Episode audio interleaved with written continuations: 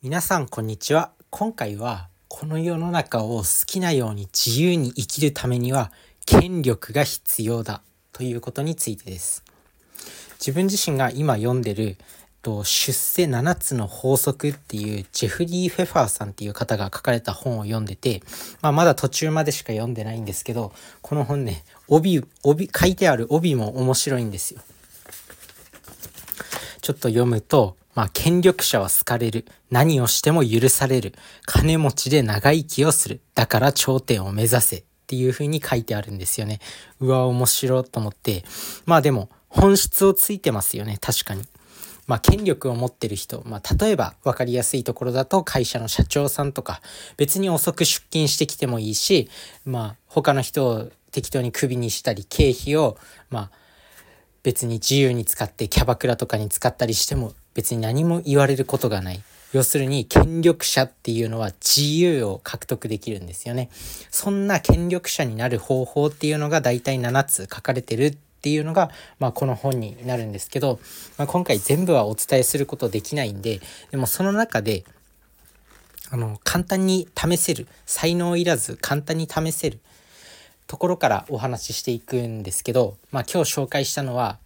今日紹介したいのは、まあ、一つのポイントボディーランゲージを、まあ、堂々と自信を持って振る舞うっていうことですね。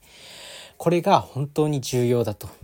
自分自身が何の能力を持っていなかったとしても人は結構見た目でもう判断するんだって人はもう第一印象でああの人は権力がある人だとかっていうのを判断するだからそういうなんか喋り方とかそういうボディーランゲージを自信も自信を持ってもう根拠のない自信でもいいらしくてそういうふうに振る舞うことによってあの人は権力があるっていうふうに見られる見てもらえるっていうことがあるんでまあそれをやっていきましょうっていうことではあります。まあ、今日一番お伝えしたいのはだからその自信を持って話しましょう自信を持って行動しましょうっていうこともう才能がなくても根拠がなくても自信がなくてももう自信を持ってるように振る舞うんですよ。そうすると相手は騙されるっていうことですね。まあ、人間の本能を生かしたやり方。なのでもうリーダーっぽく振る舞うことによってもう自分自身が権力を獲得できるようになっていく。あとはリーダーっぽく振る舞うことによって他の人からいろいろこうリーダー的な扱いを受けるじゃないですか。そうすると自分自身にこうどんどんね自信がついてきて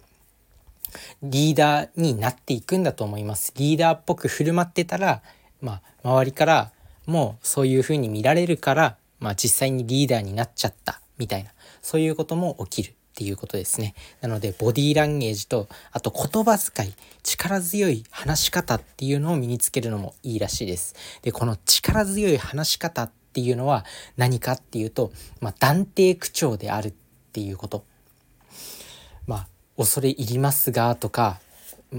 あとはまあとかえーとかそういう何て言うのあ合間になんかそういう何オノマトペみたいななんか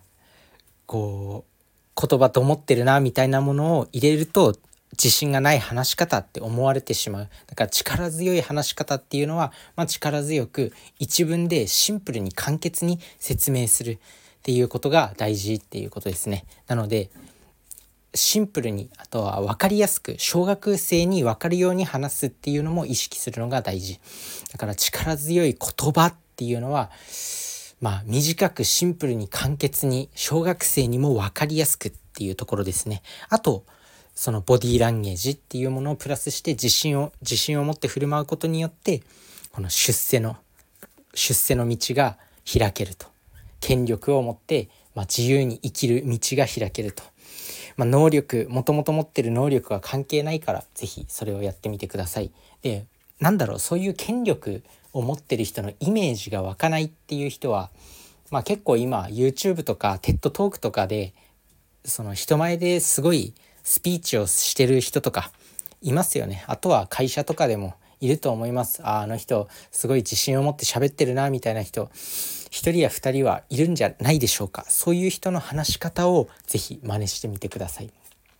今は見れる媒体がたくさんあるからまあ尽きることはないんじゃないかなと思います。言葉遣いであったりあとはプレゼンプレゼンの動画とかも結構勉強になります。是非そういうものを見て勉強してみてください。それじゃあね。バイバーイ。